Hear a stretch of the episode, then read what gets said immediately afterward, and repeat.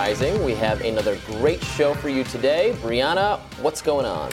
Well, our panel weighs in on why Trump stoners are chipping into a Ron DeSantis PAC. Plus, we'll discuss how the war in Ukraine is creating a global food shortage with writer Lee Harris. But first, as the nation grapples with the tragedy at Robb Elementary School in Uvalde, Texas, Congress is gridlocked over a gun control package. Talk started two weeks ago, and though 20 Senate Republicans support the framework for a pending legislation, they're facing major pressure from gun advocates and opponents of the bill. According to Punchbowl, the partisan group, by, the bipartisan group of senators working on the bill, are expected to file it today. So, will a gun control bill pass? The Hill's congressional reporter Mike Lillis and political reporter Julia Manchester join us now to discuss further. Welcome to you both. Thank you. Thank you. Yeah, thanks for being here. Uh, so, Julia, you know, what do you think is the likelihood that this thing ever becomes law? You know, it's quite possible. We know that there is Republican support for this right now. I think we're going to have to see more details of the legislation that could potentially impact uh, Republican support, since we know that this is an outline of what could be um, a proposed outline of what could be the legislation. However, I think it's remarkable the pressure that Republicans are facing from their bases, in particular, John Cornyn from Texas, the lead Republican on this in the Senate. He was at the Texas GOP convention over the weekend, and he faced quite a bit of boos. Um, you know, when he was talking about the legislation, with people calling him a traitor and such. So, you know, it's unclear at this point what will happen. I think it's you know we are making progress uh, more so than we have before. But Cornyn and I would say other Republicans are definitely under a lot of pressure from the pro Second Amendment wing of the party that sees this as essentially caving, even though it's ironic because Democrats would say that this ne- doesn't necessarily go far enough. Julia, is there any residual pressure from folks that are concerned about school shootings and are particularly, you know, kind of horrified by the events in Uvalde?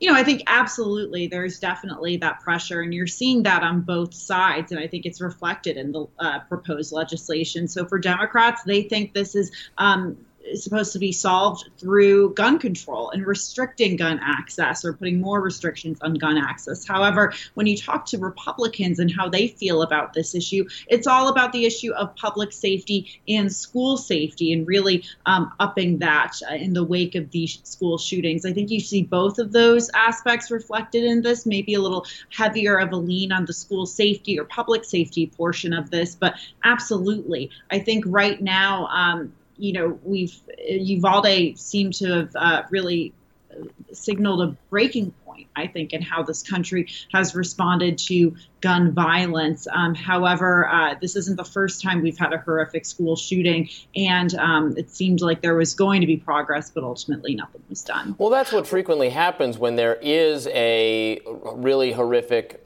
mass shooting, then there's a brief period of heightened public interest in doing something, anything, you know, regardless of if it's enough or would have actually worked in that case. And then that kind of momentum seems to, to fade in the past. Mike, I want to get you in on this. So, you know, what are, what are you seeing on that front? Well, you're exactly right. The timing is so important here. Uh, because exactly of what you said, you know, the, the headlines are going to change. Something else is going to come up. There's going to be another issue, another tragedy. Um, and you know the, the, the attention span of the public, the media, of all of us, we're all complicit in this, um, tends to be very short. And after Newtown, after the Sandy Hook massacre in 2012, um, everybody was on board with some sort of reform. John Boehner said, "We'll take a look at it. Let's get." It was the Pat Toomey, Joe Manchin background check uh, bill, if you recall. And what happened was that was in the middle of December. It was right before the Christmas holidays um, and President Obama at the time, uh, you know, everybody just wanted to get out of town. There was an urgency, but there was also the holiday coming up, and, and instead of putting these things on the floor immediately, what he did was created a task force, and it was headed by none other than Vice President Joe Biden. Um, so Biden knows exactly what he wants to do. He's been on this issue for many, many years. But because of that delay, by the time it hit the floor in 2013, it didn't pass the Senate, and then Boehner didn't have a reason to take it up in the House because it hadn't passed the Senate. So the urgency that you're seeing right now is for all of those reasons, because of the attention span of the media and all of us. Um, they want to get it done before this two-week uh, July recess, and that means that means this week. And so we're going to see what the bill looks like today. But uh, but time is of the essence, and they all know that. Hmm. Well, Punchbowl News reports that gun control negotiations are getting hung up on abortion. As Washington braces for a potential Supreme Court ruling on abortion rights, Republicans are reportedly not wanting any funding from gun control to be used to pay for abortions. As the Senate rushes to get this legislation through ahead of the two-week recess, as you as you mentioned, starting Friday, this comes as justices are ready to end their term with a blockbuster docket. Julia, what can you tell us about these upcoming SCOTUS decisions?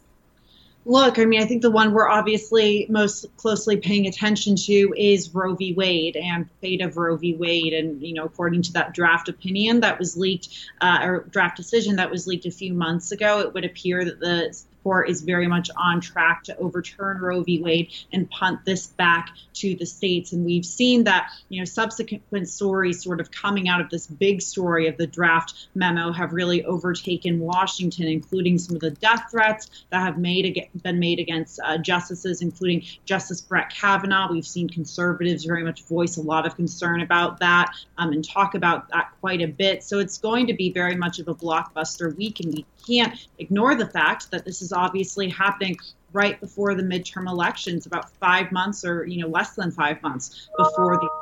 So it's something we're very much paying closely attention close attention to because we know that you know whatever side comes out on top in this decision i think you know both sides are going to use this as a galvanizing me- mechanism in uh, the midterms, especially Democrats who are going to be very much leaning into this issue of Supreme Court justices, Supreme Court decisions when it comes to the race for the Senate.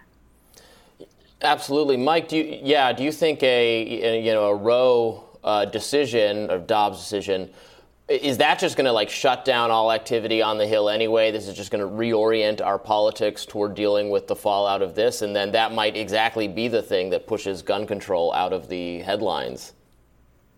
Well, I'm not sure. I mean, it, it, will certainly become an explosive campaign issue, as Julia just mentioned. Everybody's going to go back to their district and either cheer it or attack it whatever the decision is. Obviously, we don't know what the final final look is going to be. We've seen the draft, but not the final decision. But um, it will be a midterm issue, but not necessarily a legislative issue on on Capitol Hill. That the House, Nancy Pelosi, the Democrats have already passed uh, their bill that would codify Roe, that would uh, entrench those protections.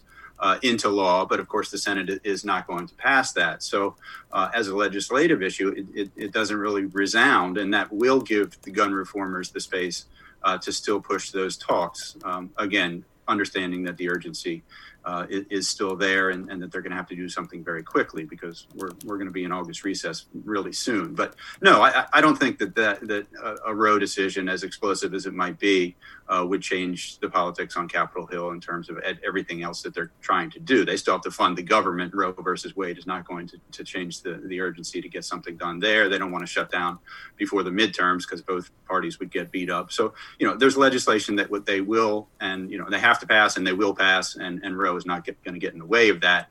Whether gun reform is on that list has yet to be seen. Well, Julia and Mike, thank you so much for joining us. Thank you. Thank you. Appreciate it anytime. And we'll have more Rising right after this.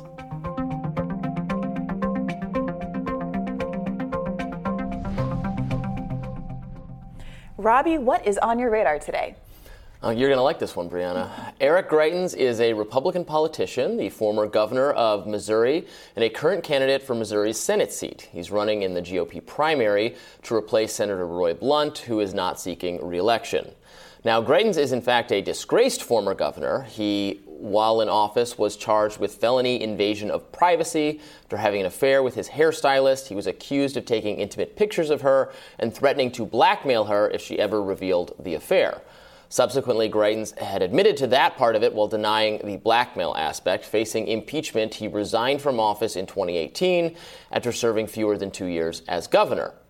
Now he's getting back into politics and running for the Senate. His campaign has been condemned by Republican Senator Josh Hawley, who is Missouri's other senator, and actually investigated Greitens while previously serving as the state's attorney general. Citing allegations that Greitens physically abused his wife and son, Hawley tweeted that Greitens, quote, belongs in handcuffs, not the United States Senate. Hawley has endorsed one of Greitens' rivals, former state representative Vicky Hartzler.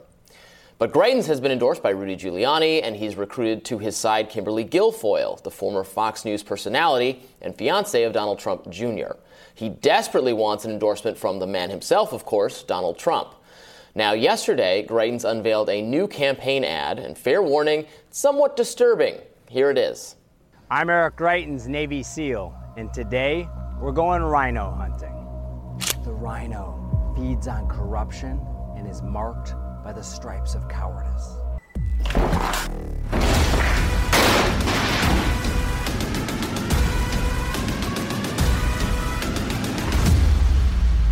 Join the MAGA crew. Get a rhino hunting permit. There's no bagging limit, no tagging limit, and it doesn't expire until we save our country. So Facebook removed the ad from the platform. Twitter left it up but added a warning label saying it violates the site's abusive behavior policy but is in the public interest, so it will remain. Should social media sites take down political advertisements because they think the content is harmful? Well, I'd say this could be a slippery slope. I personally find all politics somewhat disgusting, the government often being the greatest abuser of all. Nevertheless, it is clearly in the public interest in a democracy to let people consume political advertising, and thus Twitter's approach seems infinitely better here to me. Now, in my radars for Rising, I frequently criticize social media moderation policies for violating the ethos of free speech. But look, this time, I'd really rather just talk about the content itself. I don't want it censored or hidden from view, you know that. But it should be criticized, including and especially by other Republicans, because in fact, it's really awful. The ad's central idea, if it can even be called an idea, is that the phrase Republican in name only, which derisively criticizes GOP members who are insufficiently pro Trump, and when abbreviated is R I N O, sounds like rhino, the animal, ha ha. Why on earth would Greitens want to suggest that Republicans who don't worship Trump as much as he does should be hunted by armed agents of the state? Agents who break down your front door, launch a smoke grenade, and then hunt you? I thought Republicans were claiming to be the party that thinks government should mostly leave people alone, the party that believes private property matters, the party that doesn't want armed agents of the state harassing families for political wrongthink. Just imagine Try to conceive of the outrage if this video had been produced by a Democratic political firm and instead featured a gun toting resistance liberal vowing to hunt down Trump supporters and other deplorables. Actually, we don't have to imagine it. In 2020, there was a movie called The Hunt, which was about affluent liberal elites hunting redneck, redneck deplorables for sport. Now, that film was actually satire. It was making fun of the bloodthirsty liberals. But many conservatives, including Donald Trump himself, didn't get that and condemned the film for potentially inflaming violence against the right. So any Republican who denounced that movie should probably be pretty mad about the Greitens ad as well.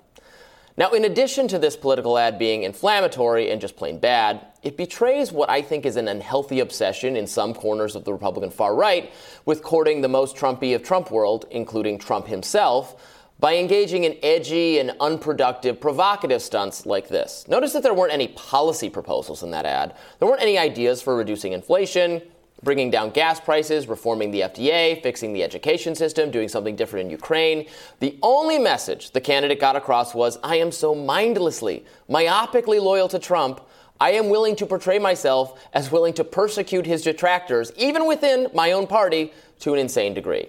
This is not a strategy to build and grow the Republican coalition. This is a strategy to get Trump's attention and hopefully win him over with excessive flattery. I call this rather pathetic tendency in some corners of the GOP the notice me senpai strategy. It's a popular online GIF and series of memes that makes fun of Japanese anime characters who are desperate to win the affection and appreciation of the senpai, the master. Does that sound like anyone we know?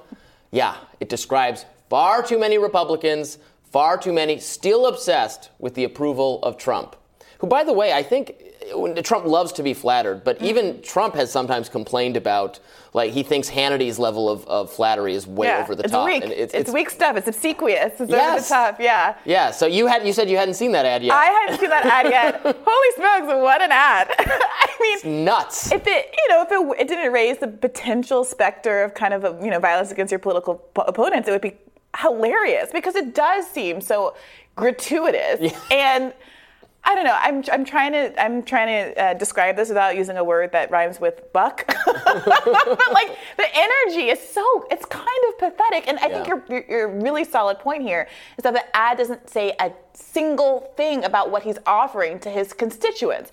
Even if you're willing to put aside all of his personal scandal and blackmailing a woman that he was in an mm-hmm. affair with and all of that stuff which I tend to agree should be disqualifying considering we have 330 million people in this country. Many of them qualified to hold public office. I think we can find some folks that don't have that kind of dirt in their background.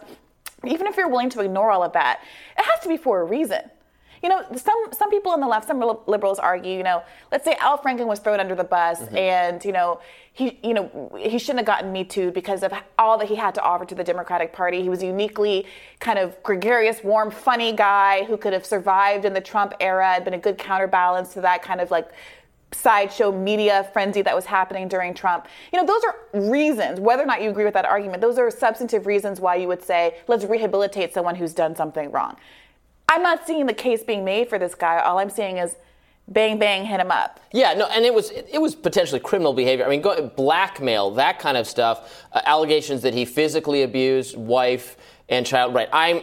You know, I'm a, I'm a, a Me Too contrarian. I think some of the, the Me Too stuff, uh, possibly like the Al Franken case, went went too far. Some other things, Aziz Ansari, I know you feel the same way in that one. Uh, you know, relationships can be bad and messy. Dates can be bad and messy. This clearly went beyond that, and also, Yeah. but also, you know, we, we expect pretty near perfect behavior from our political class as they work for us. We get to decide on them. Right, I'm not saying he should, have never had a job again. I guess, although black the blackmail thing is going is beyond just regular messy behavior. Um, And abuse is not great. And I mean, I don't want to make it all about this, but there's all of this documented, you know, research about the relationship between people who have done spousal abuse Right. and a lot of these gun crimes that we've seen. And it's a it's a point that comes up when we're talking about background checks and what we're checking for is have you been a, a, a domestic abuser before in your past? Because there's a correlation between that and, and gun violence. And, and why him? There are other people There are other running people. in the primary who are ju- who, whose political views are just as down the line conservative, Republican, aligned with Trump. Uh, you know, jo- Josh Hawley is, is not a like sell out to the MAGA movement by any stretch of the imagination, right? He is 100% in the Trump camp, and he said, "Are you kidding?" He's he's begged Trump not to endorse this guy because, it's like, not this guy. This would be humiliating and embarrassing if I have to sit next to him in the Senate, a man I tried to prosecute. Prosecute, yeah. Please don't do that. Now, Trump doesn't care about that. He, he'll humiliate anyone Sure. for any any reason. But uh, but Well, what do you think the deal is with uh, Guilfoyle in that you know, Yeah. in-law relationship with the Trumps? What, what's what's in it know. for her? Do you think that she would have made an endorsement like this without some kind of tacit agreement that it was okay from May- Trump himself? maybe she was friends with him or had some kind of previous association with him. Uh, may, I, I don't know, maybe she's being paid. I have no idea what the literal reason is uh, for her to get in his corner, but uh, maybe she sees uh, th- that he could be a winner. I mean, he's so he's ahead in many of the polls right now. So certainly, if Trump endorses him, there's he is winning like absolutely. Um, if Trump s- quickly endorses someone other than him, he might lose.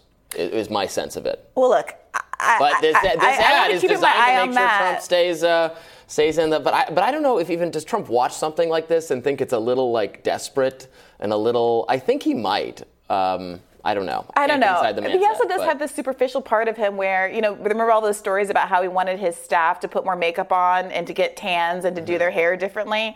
You know, you know, the guy is a Navy SEAL. He cuts a kind of appealing figure. I think there's a world where Trump could like it. Who can say? All I know, Robby, is that I, I thank you for reminding me about the movie The Hunt, which I think was probably the last movie I saw in theaters pre-COVID, taking me back to a better time. and I, I really enjoyed that, Raider. You're right. I, I did not see the. I wanted to see the movie because uh, Damon Lindelof was a writer on it. He's Mm-hmm. a, I'm a huge fan of Damon Lindelof. He did Lost. He Mm. did uh, Watchmen. He did Leftovers. All shows that I love. And uh, yeah, my understanding is that movie got wrongly portrayed Yeah. as being like Like you weren't you weren't rooting for the No, affluent liberals no. who were hunting the, Yeah. the rednecks. Yeah, it's definitely satire. Interesting. All right, well, we will have more rising in just a minute. We'll discuss President Biden's uh, decision on a gas tax holiday. Stay tuned for that.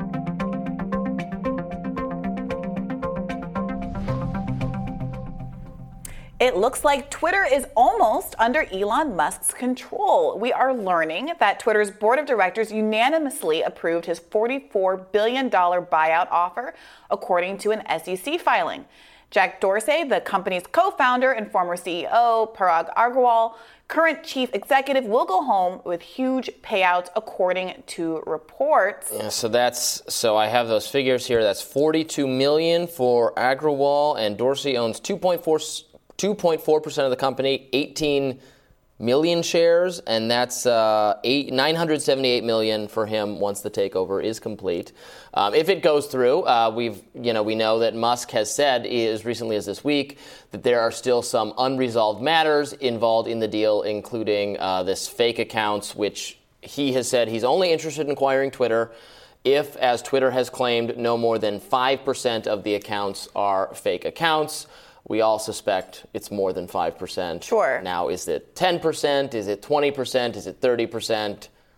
I don't know. Sure, and you know, as a It's somewhere in that range, probably. yeah, Hey, there seem to be a lot of fake accounts from my personal experience, but who knows how many exactly? And you know, this is material to Elon Musk because he said, as we talked about on the show before, he is interested in moving to a subscriber model on Twitter. So some folks have already experienced using uh, Twitter Blue and paying for additional services like being able to post longer videos and having a delay on posting your tweets so you can catch your before they become part of the public record.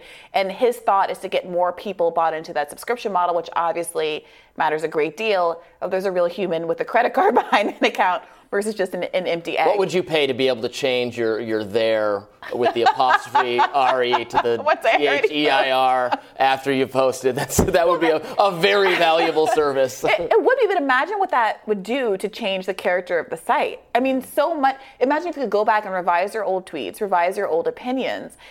You know, so much of what makes Twitter useful to journalists and useful to people who want to do witch hunts or have all kinds of agendas is the fact that you kind of tweet and you forget it, and to the extent that you remember a bad thing that you said or did, there's no way to get rid of it except for fully deleting the tweet, which can become obvious, right? When there's holes in a thread and things like that. And there is this way that it has become this accountability mechanism, rightly or wrongly, for people in the public sphere.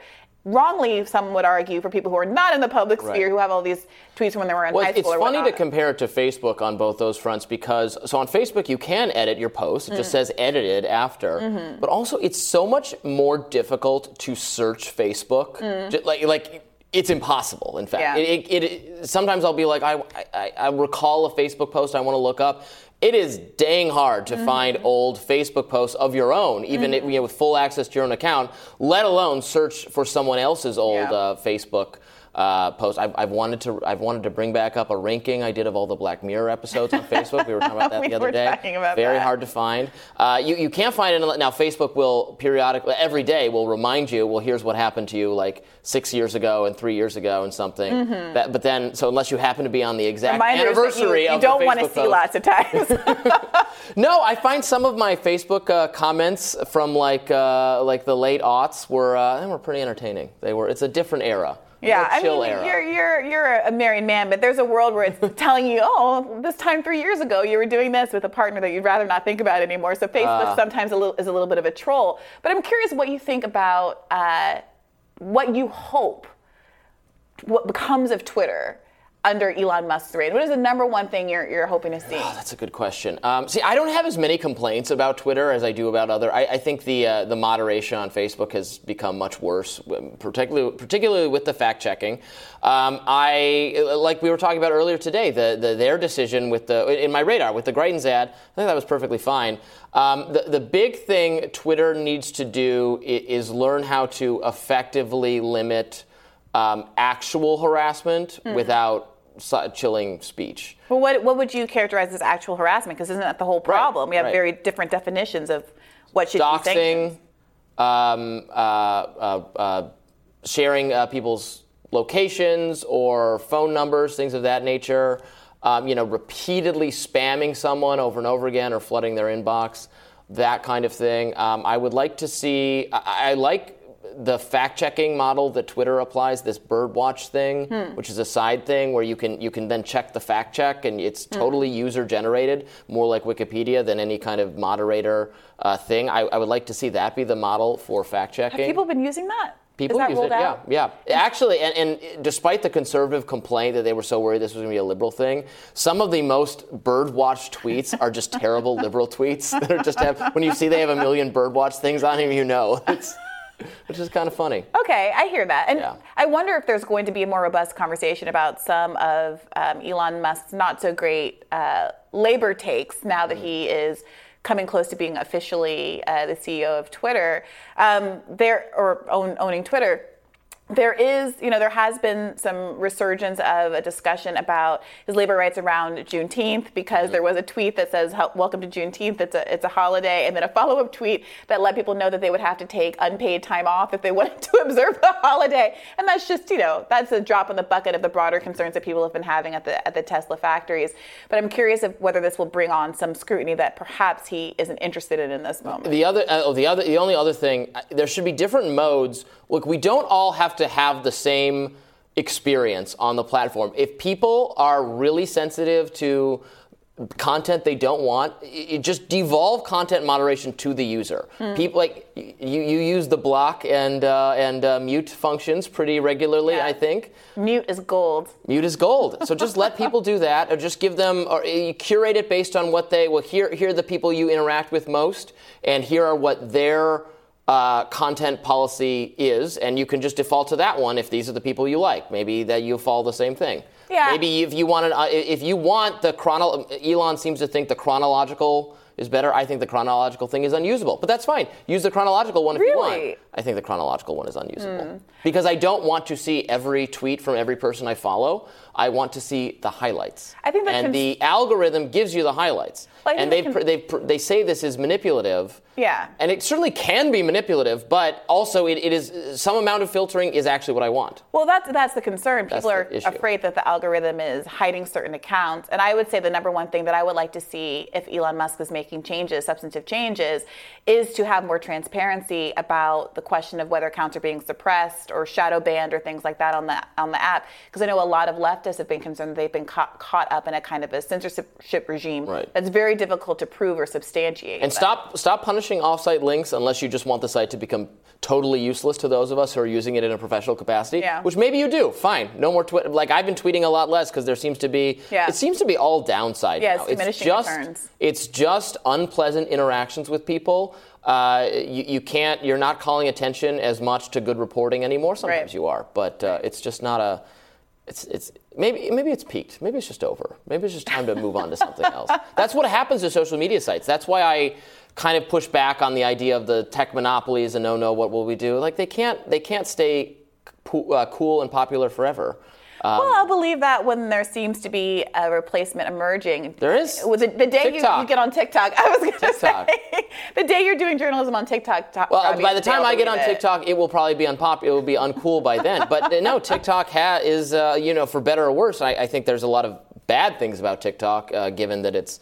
Uh, I think the foreign policy and privacy concerns mm-hmm. are very serious with TikTok, but it, it seems to be a, uh, or, or, as a replacement for Instagram, it seems to be a more positive. Some of the harms to children or body image issues mm. that we see with Instagram seem to me to be less on TikTok. Mm. That it's more like of a of a of a affirming, mm-hmm. kind of creative uh, sort Tumblr of Tumblr vibes. Yeah, yeah, and it's healthy in that way. Mm. Unhealthy in the Chinese government spying on you kind sure. of way, suppressing potato. information. But you win some, you lose some.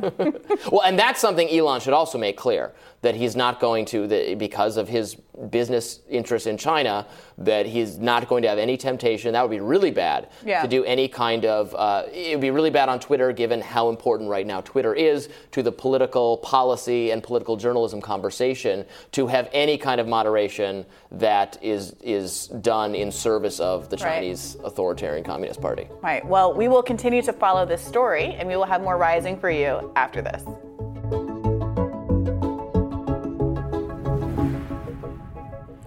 California Democrats are launching an investigation into how oil companies are abusing a historic situation to suck profits from Californians' wallets.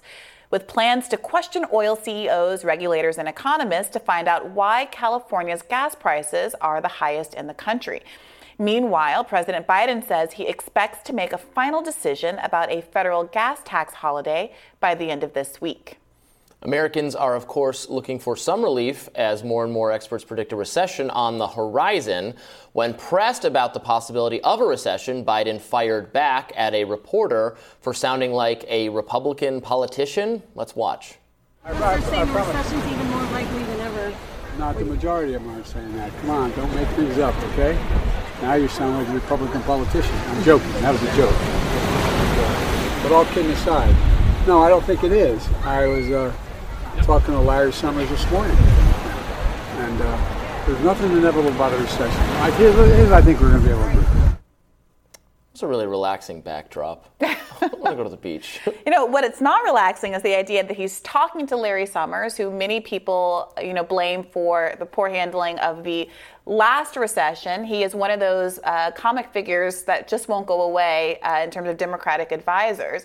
And the idea that there's nothing inevitable about a recession when Joe Biden was the vice president through heralding, you know, the country through the last recession is kind of mm. a strange take. Now, Larry Summers did come out recently with a proposal that many on the left were surprised wasn't so bad. It's a it's a departure from the let's just depress wages approach that's been circulating of late. The belief that you just have to um, you're going to address demand by making sure workers don't have enough money, I guess, to to feed themselves and buy uh, the basic basic things that they need to survive. Well, but, but isn't the, you know, the, the, with the California prices being so high, mm-hmm. uh, I know people are always concerned about price gouging, but isn't this kind of like a simple economic thing whereby, look, they, they, people, uh, there, there would be shortages, so they raise the price, so then some people, so instead of the long, long, long, long lines down the block for gas, the price goes up, and then some people say, well, I guess I don't really need to fill up. I'll, I'll drive less or I'll get to work some other way. It's inconvenient for them, obviously. But then, so then there's just that many people in line for gas. So if you had the if you if the price was lower, then you would just have shorter. There wouldn't be enough gas for everybody. Well, the problem with That's this, the basic economic reason for price gouging during well, the, the, problem with that, and I think the problem with a lot of uh, economic models is that it presumes that willingness to pay equals ability to pay. But the reality is that there are some people who can make different decisions and take a train to work, et cetera, and there are people who absolutely cannot. And the people who cannot do anything but drive to work aren't necessarily the people who can afford to pay more for gas. So it's a really imprecise tool that ends up disproportionately hurting people who are already, I would argue, disproportionately Absolutely, vulnerable. but I'm saying that like the reason for the prices going up isn't just like pure unbridled greed. It's to induce people, some people, to stay away from the pumps because there will be there's not enough oil for everyone who is trying to get it at that moment. Just like this, same with any thing during an economic collapse or crisis. I mean, right? I, I'd argue that's a little bit of an overly optimistic. It's like they raised the price. They used to with Ubers or ride shares or taxis, right? They raised the price. Maybe not taxis because they're so aggressively regulated, but there's not enough for everybody. So then the price of it goes up. So then either more more drivers come out because now you can make more money, or people say, well, I'll walk. So now there's a more like at that price that you just cannot meet the demand. I feel like you're just describing price gouging. I am describing. no, I'm, I'm, explaining why but, price gouging is not is not, is, is produced by like just basic economic reality, not like aha, we can really milk people here. Yeah, like I mean, I do think the argument about price gouging is that they're always attempting to figure out how they can extract the most from the and, population. But and also, if you artificially kept the price, if you like force them to have lower prices, then there would be shortages. Then well, there's going to be shortages either way. If you're saying there's right. a limited supply of gas or a limited supply of Uber cars or whatever it is. The issue isn't that there's going to magically become more of the of the limited quantity just because you um, right. bring down uh, bring up the price. It's just who gets to access that limited quality and what your quantity. And what you're saying is the richer people should be the ones that have the, the access. people who can actually pay. And what it. other folks are saying is that there are people who really need to get to work who can't absorb those costs as well. And as our society depends on them being able, whether they're truckers or what have you, to get things across the country, to deliver goods, to get to work, to be part of the service industry, whatever it is, and that we should be attentive to that and not just make sure that some millionaire in their, in their helicopter is the person who gets to fly to Burbank because they're the ones that can afford gas. Um, but CNN's Dana Bash pressed Biden's Energy Secretary, Jennifer Granholm, on why the administration isn't taking quicker action on providing relief to Americans. Here's what she had to say. Why hasn't that happened yet? Yeah, I mean, it's one of the tools. Uh, you know, first and foremost, we want to increase supply. We also want to take a look at consumer relief directly, right, and that is, is 18 cents per gallon. 18 cents. That's that's a lot when it, you add it up. It, so why not do it now? It is, and it's certainly one of the things the president is evaluating. I know this is what's been happening in many states as well. Uh, honestly, the uh, whole array of tools are still being pressed. He's used the biggest tool that he has, but he's obviously very concerned about this continued upward pressure on prices. What's he waiting for? On the gas tax? Well, I mean, part of the challenge with the gas tax, of course, is that it funds the roads, and we just did a big infrastructure bill to help fund the roads. So if we do, if we remove the gas tax, that takes away the funding that was just passed by Congress to be able to do that. So, you know, that's one of the challenges, but I'm not saying that that's off the table. That is, as prices continue to rise, that's certainly something the administration is considering, just like I know governors across the country are considering that. Hmm. The administration is currently releasing a million barrels a day from the Strategic Petroleum Reserve, which could give oil and gas companies a chance to replenish their stock at, at much higher prices. The president remained positive about the situation, however, and declared that this is the time to move toward renewable energy. Same time, my dear mother used to have an expression: "Out of everything lousy, something good will happen if you look hard enough for it." Mm-hmm. We have a chance here to make a fundamental turn toward renewable energy electric vehicles, and, and, not just electric vehicles, but across the board. And uh, and that's something we should be. My team is going to be sitting down with the CEOs of the major oil companies this week, and uh, try to get an explanation how they justify making 35 billion dollars in the first quarter. Are you planning to sit down with oil and gas CEOs, no. Mr. President? Why, why is that, sir? Because my team's going to do that. it is it is very frustrating to hear Joe Biden, who completely threw uh, renewables and, and uh, climate change, Green New Deal interest under the bus earlier in his presidency, decide to trot this out now at a time when it's not necessarily responsive to this crisis and kind of becomes a pinata for the right to whack at. I, can, I think rightly pointing out that the kind of Green New Deal uh, infrastructure that we do need and which is obviously necessary for climate change re- reasons and like the survival of the species um, is not going to solve not this crisis that right he's now. facing before midterms. And it's it's it's it's setting up policies that are much needed for criticism when he completely was Mr. Oil and Gas, mm-hmm. Mr. Fracking, Mr. All of those things, uh, you know, a, a year ago. Mm-hmm.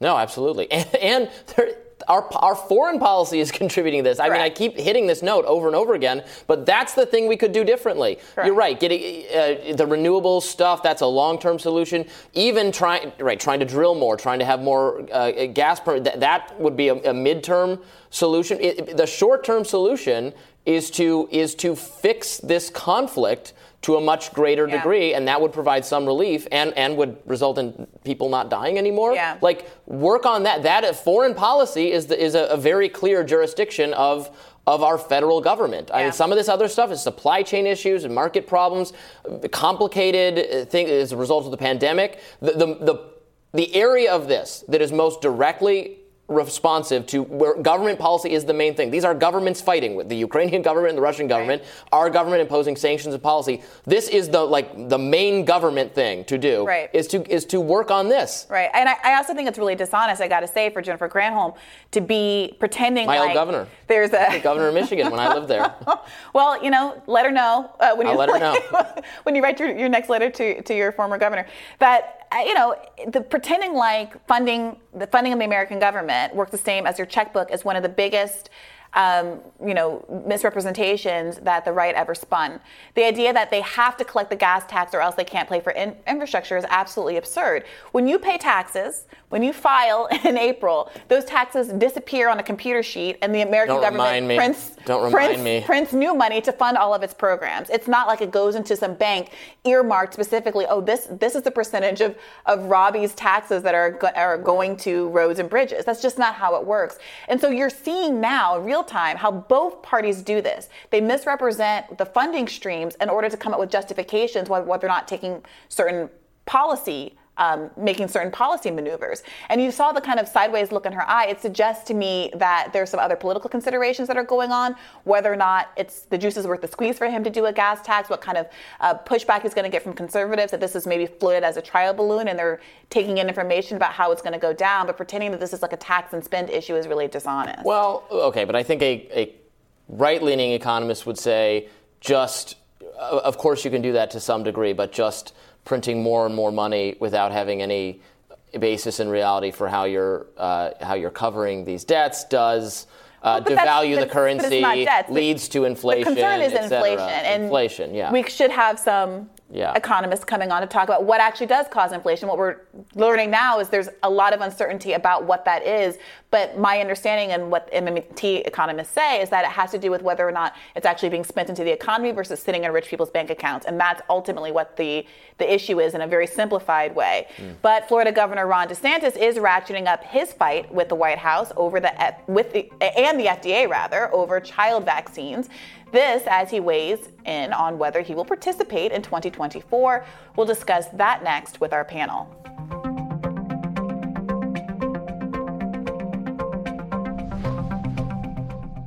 Former President Donald Trump said he wasn't sure if Florida Governor Ron DeSantis was running for president in 2024. According to an interview with The New Yorker, Trump said, Well, I don't ask him, it's his prerogative. I think I would win. However, Trump may be at odds with his donor base. According to Politico, 10 donors who contributed over 20 million to Trump's campaign have recently funneled over $3 million to DeSantis. New polling shows that most Americans don't want Trump or Biden back in the White House. CEO of Status Coup, Jordan Chariton, and founder of Wrong Speak Publishing, Adam Coleman, are with us to discuss. Thank you both for joining us today. Thank you. Thanks. So, Jordan, is this just that thing where Republicans, Democrats, corporatists all across the board often just give to both candidates, regardless of what side of the aisle they're on or what have you, to make sure that you know they have a, a seat at the table, no matter who wins? Uh, I think there's a little bit of hedging their bets, like you're saying, going on. But I do think, in terms of uh, the Republican donor base, uh, a lot of them see DeSantis as basically Trump in terms of the return on investment they would get without the headache, uh, or mm. you know, without the crazy tweeting. Uh, he is definitely uh, a more, a much more intellectual version of Trump. Uh, actually understands policy, cares about policy, even though I don't agree with his policies. Uh, so I think definitely hedging their bets, but also there might be a considerable portion of the donor base that would prefer a competent, less uh, headache inducing version of Trump. Yeah, Adam, it seems very clear to me that so much of the conservative, right, the donor base, the intellectual class, uh, conservative media, uh, which never, you know, they only embraced Trump when they had no other choice, when it was clear that's what their viewers wanted. Those people obviously are going to prefer DeSantis in a head to head matchup. So then the question becomes, in my mind, how much of the, so it, it, advantage DeSantis there, but then now it obviously matters hugely what the base wants. But if the base is pretty evenly divided between the two or likes them both, then DeSantis is going to win in a head-to-head matchup. Yeah, I agree. Um, you know, based off of you know just my personal interpretation, it sounds like to me that the average Republican or right-leaning person or just moderate would far more appreciate DeSantis in office than Trump. Even people who have voted for Trump um, have a little bit of a sourness when it comes to him, even if they agree with some of his policies. Uh, they don't really like the rhetoric. They don't really like how uh, he constantly fell for the media's traps. He, he was his own worst enemy, in my opinion. Um, it doesn't mean that I think he was overall a bad president. I just think that he was extremely complicated and he made his job more complex than it needed to be. I think DeSantis is a far more sensible Republican. He's actually a conservative, which conservatives actually appreciate. Um, and I think he is, like you said, more of the intellectual type, more of the um, say something when he needs to say something, stay quiet when he needs to stay quiet, and not just run off just to run off uh, as far as his rhetoric. So I think the typical American would far more appreciate DeSantis in office. Mm. I mean, this is a big gamble given how passionate folks are in Trump's base. You know, if there were an awareness that people were kind of splitting the difference this way, you know, giving giving to a potential, you know, Ron DeSantis, or supporting a potential Ron DeSantis presidency, I do think might trigger some latent Trump enthusiasm um, you know, that has been depressed now that he's off Twitter and less in our public eye. I, I, when wonder if the the kind of uh, the choice here will become more divisive going forward. You know, Jordan, I wonder, do you think substantively on the issues this is going to be at all uh, what affects people's decision making, or is it all going to be about you know their public persona, whether or not they seem uh, sufficiently populist, who is going to be able to outpopulate the other one. DeSantis being a you know Yale graduate and Harvard Law graduate, are these things you think going to come up in this? Yeah, uh, respectfully, I completely disagree with my comrades here. Uh, I think Trump would defeat DeSantis, and I don't think it would be particularly close. Mm. Uh, Trump, you got to remember, uh, and I covered both Trump campaigns across the country. Uh, there, there's a pro wrestling aspect to why people mm. like Trump. Uh, there is an entertainment factor. Uh, yes, policy, but there's a large portion of the Republican base that see Trump as still politically incorrect, uh, anti-establishment. Uh, DeSantis has a little bit of like the Hillary Clinton circa 2012, you know, high high high approvals uh, as Secretary of State, but once she enters the race, everything tanks. Uh, I, I, see that with DeSantis. He has only had to really uh, have the pathetic Florida Democratic Party as his competitor.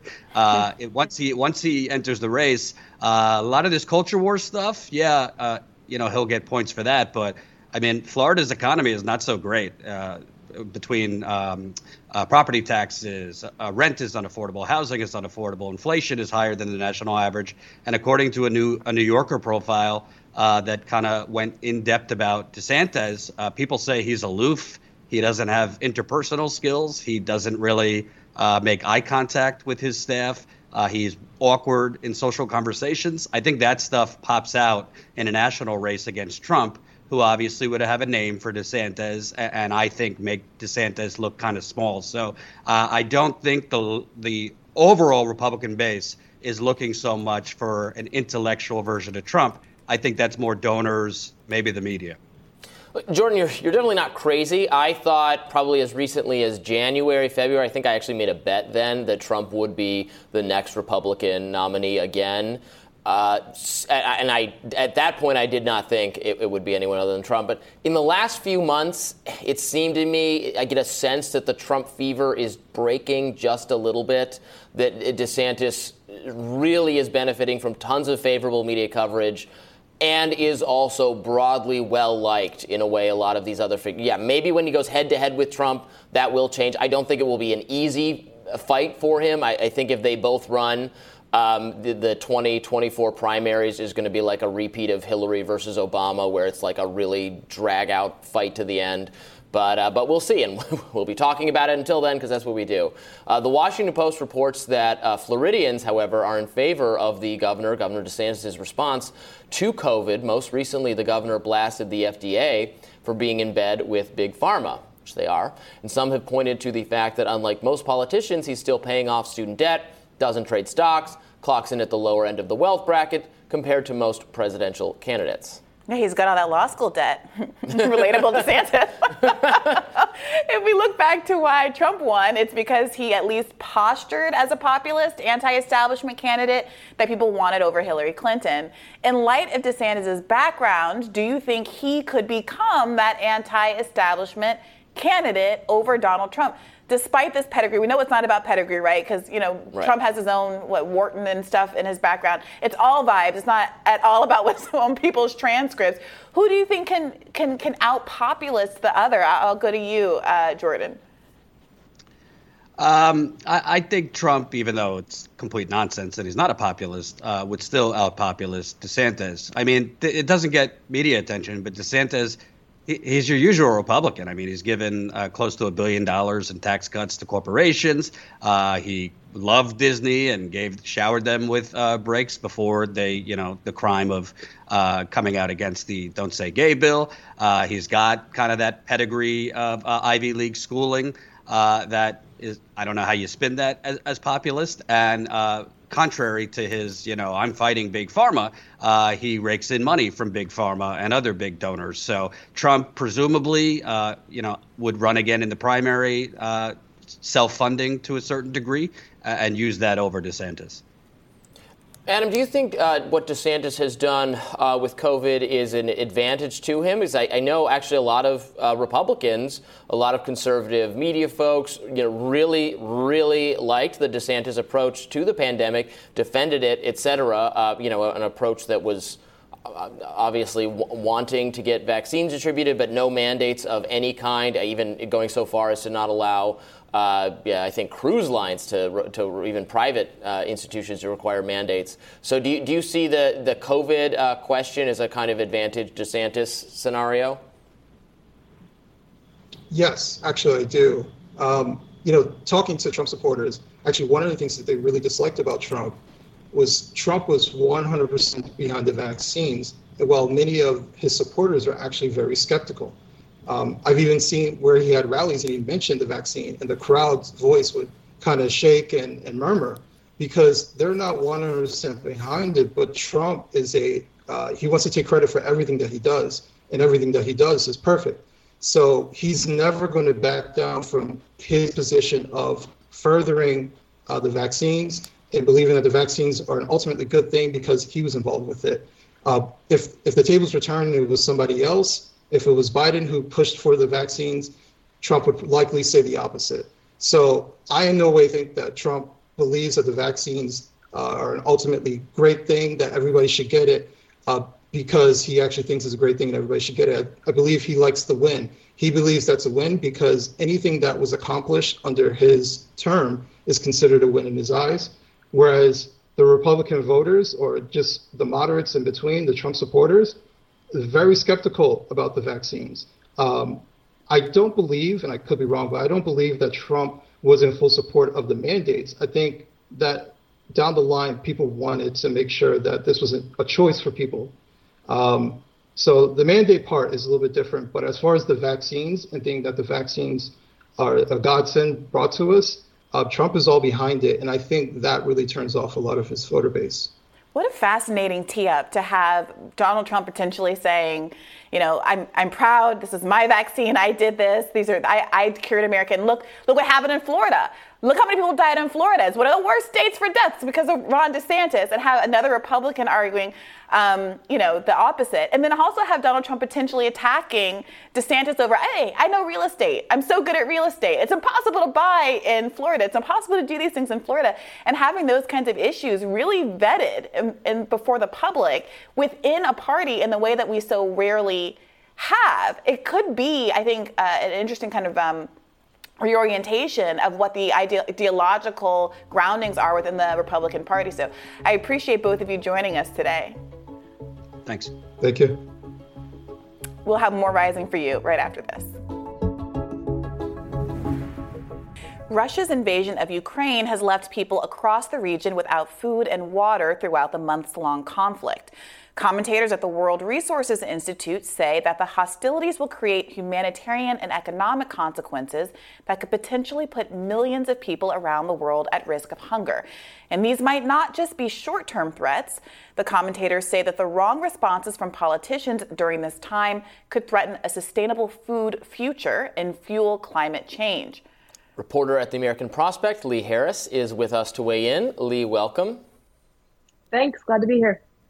Yeah, we're glad to have you. Uh, lay out for us a little bit uh, how precisely this conflict is causing uh, problems, food issues, not just in the region affected by the actual war, as I understand it, but much more broadly for the entire globe.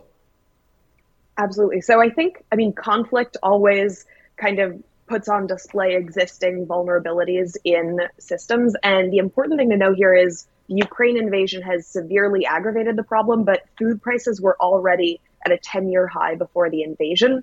And there are a lot more kind of like structural underlying reasons uh, for this global uh, looming food crisis that's already underway um, than just the Ukraine invasion. And I think it's important to get this right right now because Biden, for instance, is calling rising costs across a number of sectors Putin's price hike. And there's definitely some truth to that, that the war increased global inflation and there are these exacerbated uh, shipping issues, for instance. But um, but yeah, there are a number of other factors. So a couple of them are the high cost of oil and fertilizer and shipping. And again, there Russia and Ukraine play a big role. Um, they supply about 30% of global wheat exports, um, 78% of sunflower oil exports, which is really important vegetable oil. And they're also key, Russia is a key producer of fertilizer and gas, um, which, uh, which heavily determine food prices and the cost of shipping food.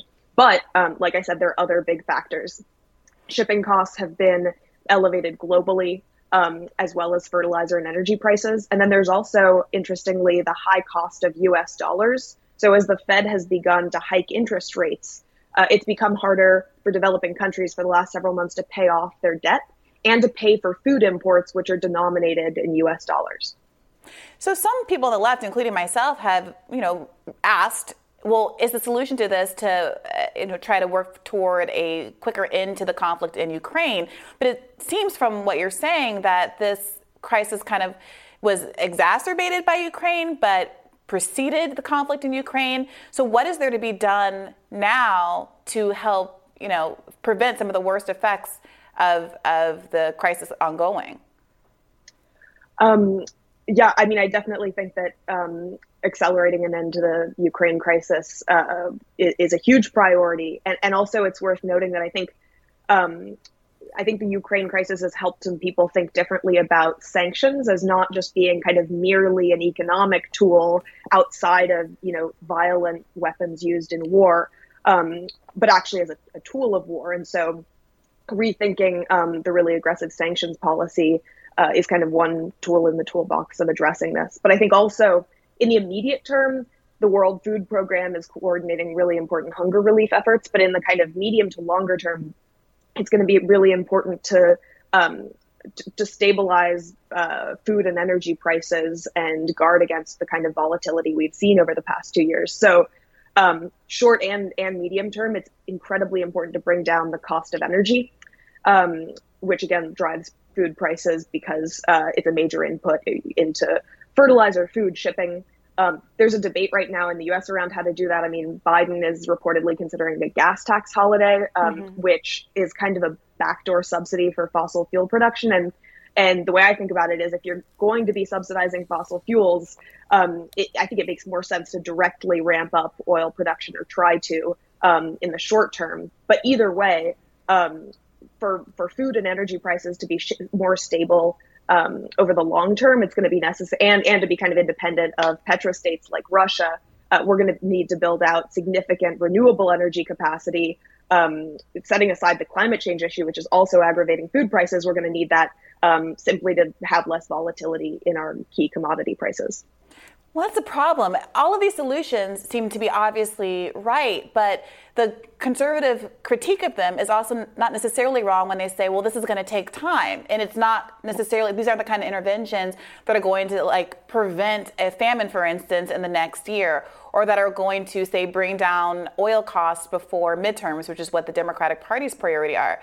And it does seem to me like the conversation that's not being had is why do we have the global south so dependent on uh, you know, uh, grain from Ukraine? Why is food being shipped in this global way? What has happened to agricultural productions in all these other parts of the world? What is the role of humanitarian organizations in, uh, you know, kind of wrecking the local food markets because of importing all of this grain? You know, is that something that we should be looking at at this time?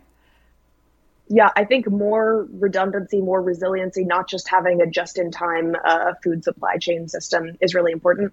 I mean, also that um, that World um, Resources Institute report suggests one kind of short-term option that I think is politically really difficult, but that makes a ton of sense, which is the production of biofuels.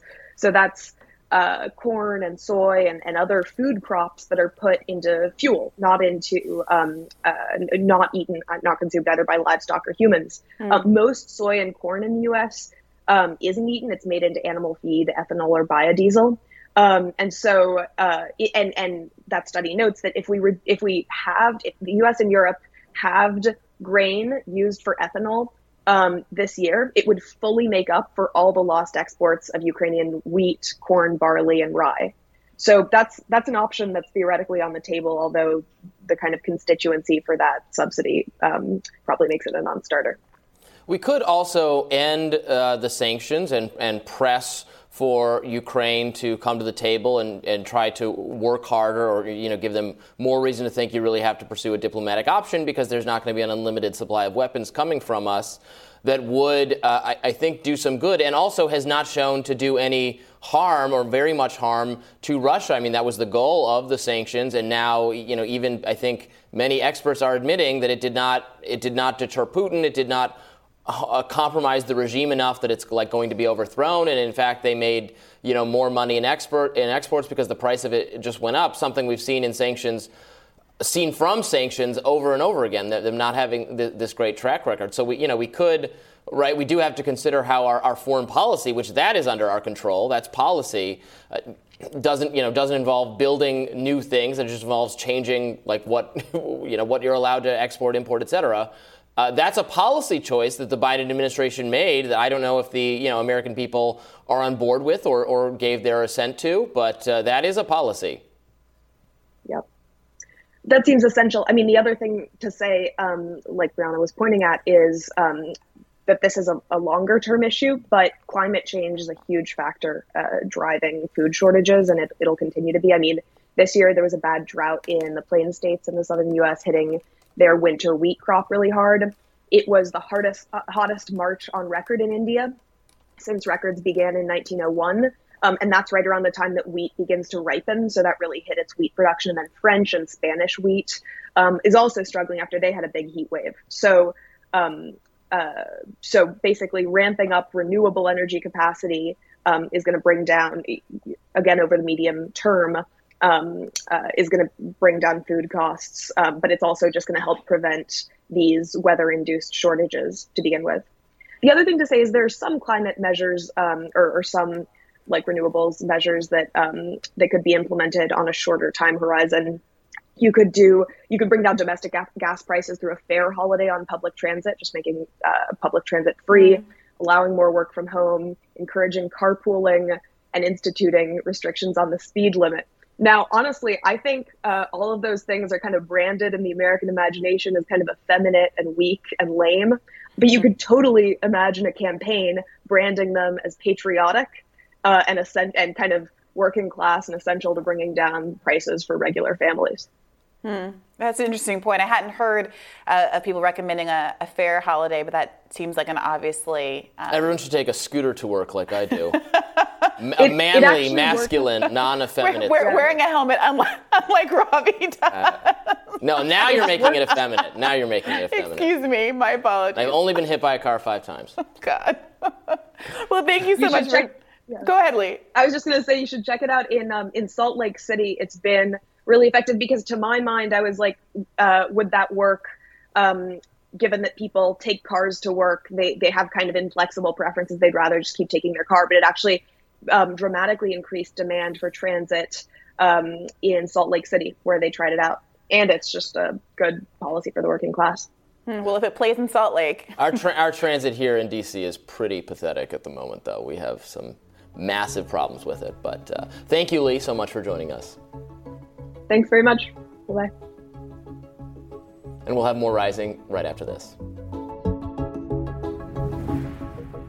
Actor and comedian Ben Stiller visited Ukrainian President Volodymyr Zelensky yesterday on World Refugee Day. Stiller is the United Nations High Commissioner for Refugees Goodwill Ambassador.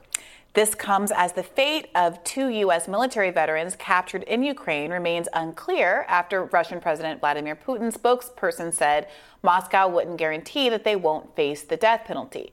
Russia also informed NATO member Lithuania on Monday that unless the transit of goods to Russia's Kaliningrad was swiftly restored, Russia would take retaliatory action. This comes after the country blocked goods to Kaliningrad, Russia, due to EU sanctions. All this is happening against the backdrop of Ukraine waiting for decision on whether it will be granted the status of a candidate country for the European Union. And this conflict uh, with the Lithuania part of it, I think, shows the danger of kind of empowering just every little state in Europe to start an antagonistic relationship with Russia and think we've got your back.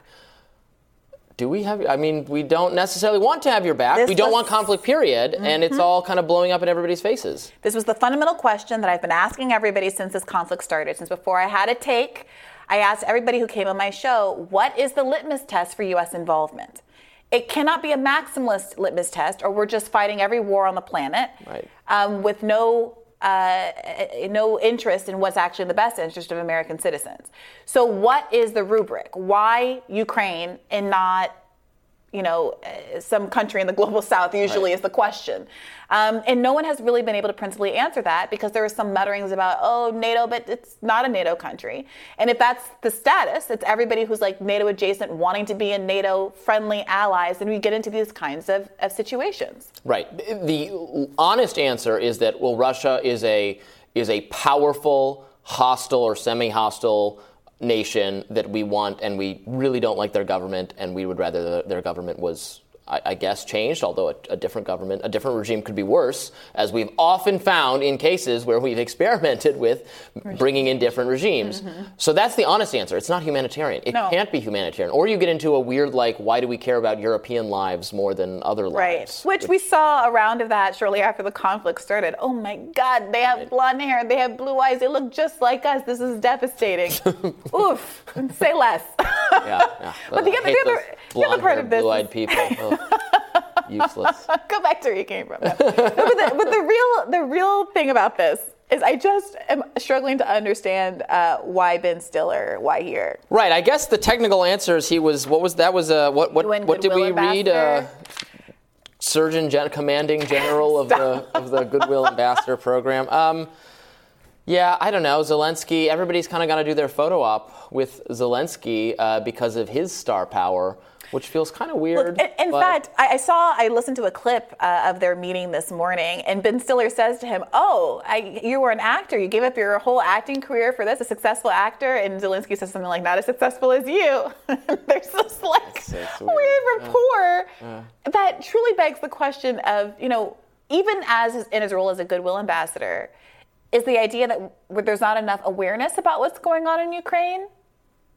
It, it, you know, that the world isn't focused its global attention on what's happening in Ukraine?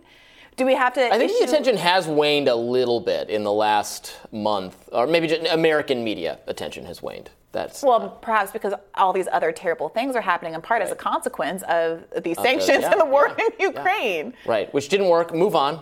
Like, yeah, oh, the sanctions didn't work. Let's just move on. Talk about something else. It's, it's an incredibly awkward posture. I mean, walking around DC still, I, you know, I was doing a lot of walking this weekend and saw this like battle of flags happening all over the place. There's Ukrainian flags hanging all up and down. And obviously, there's Embassy Row and a lot of um, consulates here in this part of the city. And I saw there was like a some kind of it wasn't like the Russian embassy, but it was some other Russian language institute or something. And all the houses right across the street had a ton of Ukrainian flags up.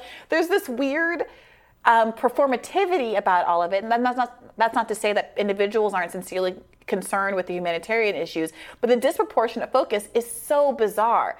There are a lot of people hurting and struggling in the world right now, and your choice to buy a Ukrainian flag off of some who knows who vendor who's sending the money to who knows where is not, I'm sorry, connected to your sincere uh, humanitarian Mm-hmm. interests. If so, you would have a whole plethora of flags outside of your house. Uh, you know, a Syrian flag, a Palestinian flag. That reminds of me of uh, when there are like political events in D.C. and then all the, the merchants appear selling merchants for those candidates. It's clear the merchants have no political, Political affiliation whatsoever. exactly. Like, can I take some money from some resistance liberals or MAGA loving Trump people? Exactly. And but that's capitalism, and to me. That is beautiful. To me, that is truly beautiful. uh, ben Stiller should have pulled a Derek Zoolander, right, and, and been like, "What? What is this? A country for ants? How will we teach them to fight if they can't even get inside the building?" It's great. That's great. Look, movie. no, no disrespect to Ben Stiller. I, I love his guy. work and would also enjoy meeting him. Not exactly sure that his capacity uh, as a UN uh, Goodwill Ambassador is a complete justification for this. Uh, but hey, Hey, it's a, it's a cool day for Zelensky. we should wrap this with our best Blue Steel impressions. I'm having fun. It's been a long day. it's been a long day. We'll have more rising for you after this.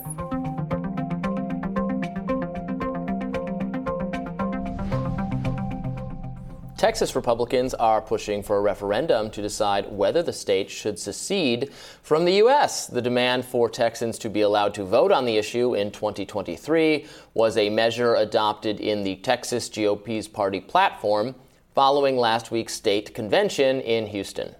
Under a section titled State Sovereignty, the platform states, pursuant to Article 1, Section 1 of the Texas Constitution, the federal government has impaired our right of local self government. Therefore, federally mandated legislation that infringes upon the 10th Amendment rights of Texans uh, should be ignored, opposed, refused, and nullified. Secession. Unfortunately, uh, the Constitution of the United States uh, does not allow, I don't believe, the states to. No, secede. states cannot unilaterally Right. secede from the Union. We're going to have to do Right. a war. if, but if, uh, and the only way I think that states can be like broken up into smaller states is if they do succeed, secede, and then you, if there's like a state of war, then they can be just like carved up, right? That's how we got West Virginia. I, I, look, I, I'm During the Civil War. I'm pretty sure that's how we got I'm West fascinated by the politics. So. California should, Democrats should want California to secede, go to war with California, and then they can break it into three states and add up those, get more of those, uh, those uh, uh, Senate seats. Look, I think there are people in California who Just wouldn't mind that. Dems. It's not clear to me that it will remain a, a blue state. Look, there's so many shenanigans going on in California. Mm. Sometimes think that California is blue relative to the rest of the country. Um, but given that they've got this uh, Republican billionaire uh, running for the you know mayor of LA, given that they had a Medicare for all bill uh, that should have passed, a statewide Medicare for all bill that should have passed, given the overwhelming uh, Democratic representation in their uh, state senate, and that still was tanked by the the Democrats on the, in the most liberal state in the union. It's not it's not clear to me that some of these states really know what their identity Affirmative is. action lost there and then lost again, bigly, over and over again. Yeah, and the posture of this politically is very interesting to me because you think of some of these states like Texas as places where people really value patriotism, right? Right. And this idea of like America first and being really bound to the but country. they don't want to be part of America. Yeah, I don't know. I don't know how that flies.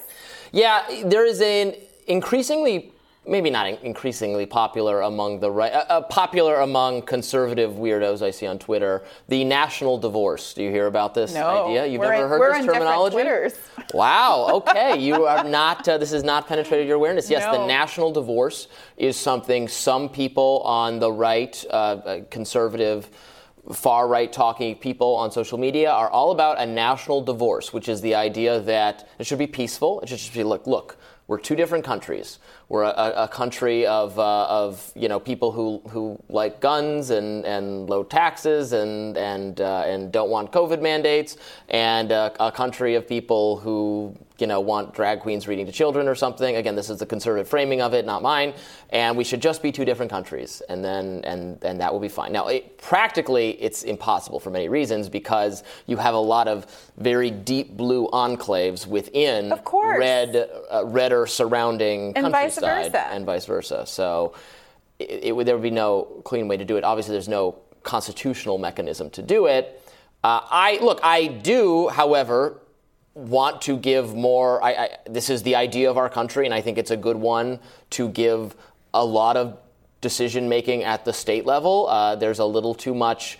We all have to live by Washington D.C.'s rules that I th- increases our mutual enmity and our polarization, and it makes all of our presidential uh, uh, contests seem extremely high stakes because whoever wins can really force their will on the whole country. It, in some ways, the political climate was healthier 50 or 80 or 100 years ago when who wins the presidency doesn't matter that much because the range of things they have control Really? over When, is not when that. FDR was bulldozing through federal policy and changing the landscape of uh, the administrative state. Yeah, I don't like all those policies. and Right, in winning, growing the administrative state. and winning election after election four times, uh, including I think he won every state except for what was it, Vermont? Yeah, Yeah. That, that's the time period you're talking Well, that's about. no, that, that's the time period where it switched. It, it is under FDR where we switch from being a very state-based uh, process to a to a dramatically more powerful federal government. And I don't. Uh, there, you can say but it was there were good things unified about and it. popular. Well, I'm saying, that, okay, but it's, we're not unified and popular now, and we're dealing with the system he created that has some downsides. Because we just need another FDR. we need another. Uh, Look, it seems to me that the value of America and some of the beauty of America mm-hmm. is that there's all this diversity within each state. I think there's something really unpatriotic and gross about saying, I'm going to withhold. You know, I, I, I want to. I maybe Texas and California can do well on their own, but leaving states like West Virginia uh, in the lurch and given that so many of the poor states in the Union, Mississippi, the whole Southeast, are conservative states, it does seem to be to be a really anti-solidaristic, you know, kind of uh, middle finger to parts of the conservative coalition.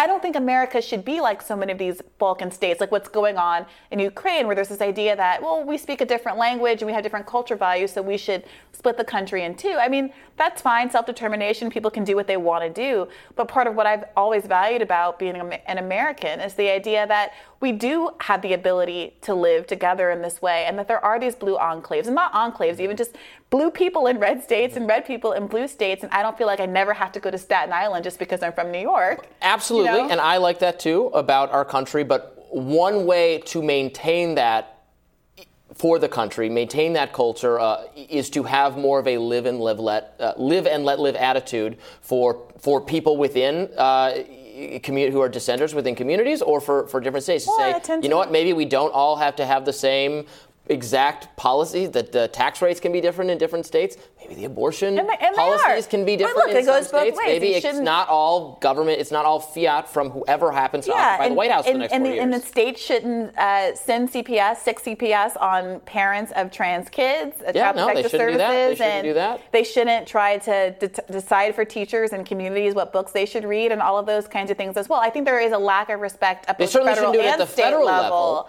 Level. There's Right. a lack of respect at both the federal and the state le- level for the idea that everyone who lives within your territory um, should live your life exactly as you want to live it. people of uh, other families, other people, other communities are doing things I don't agree with. You know what? Whatever. Do that. I, that's not what I choose for me or my family or my community. That's not what I would want. There has to be more of a live and let live.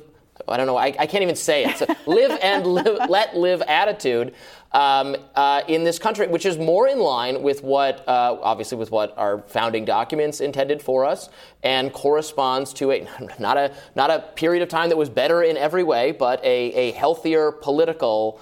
Uh, period. We're just so angry with each other all the time. We feel so threatened by each other because there is so much forcing everybody to go one way that is uh, uh, really at, actually at odds with the American ethos.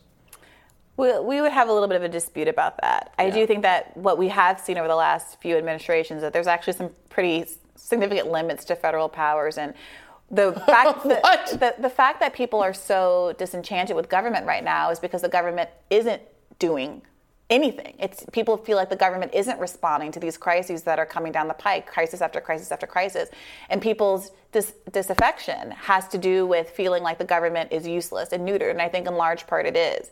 We talked. Uh, I don't know if I talked with you about it or talked about it on my own show, but there was a study recently about what people who people across the world you know which countries see themselves as more or less democratic and chinese people see themselves as being extremely democratic because they measure democracy not so much in electoral uh, electoral lens but by how much the government is able to do for them and they see the government sending you know protective gear for covid and groceries to their And house also and locking them in their homes building for weeks. building hospitals overnight and responding to the crisis with alacrity and they say I live in a, in a country that is taking care of me. I feel like my country is responding to my needs, While- and that's while a blaring, democracy. like, drone that's message fine. control and that's a, and that's a democracy. And here in America, we scream Right. freedom and shoot each other in elementary schools and claim that that's free when people are going hungry, aren't able to afford gas to get to work, and all of these kinds of things. And also feel very very disconnected from the system, from the government, from the state, want to literally secede from the union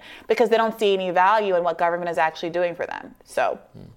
Well, tomorrow on Rising, Ghislaine Maxwell reportedly filed over 100 complaints regarding prison conditions during her 22 months in solitary confinement at Brooklyn's Metropolitan Detention Center, and we'll discuss that. Be sure to like, share, and subscribe so you never miss any content. And for those of you who like to listen while on the go, We are now available anywhere you listen to podcasts. Where's the little picture of our faces? I'm seeing it. no! All right, we'll work on that. Yeah, Ro- Robby the Leon used to see little pictures of our faces, and mm-hmm. Briahna the Leo agrees.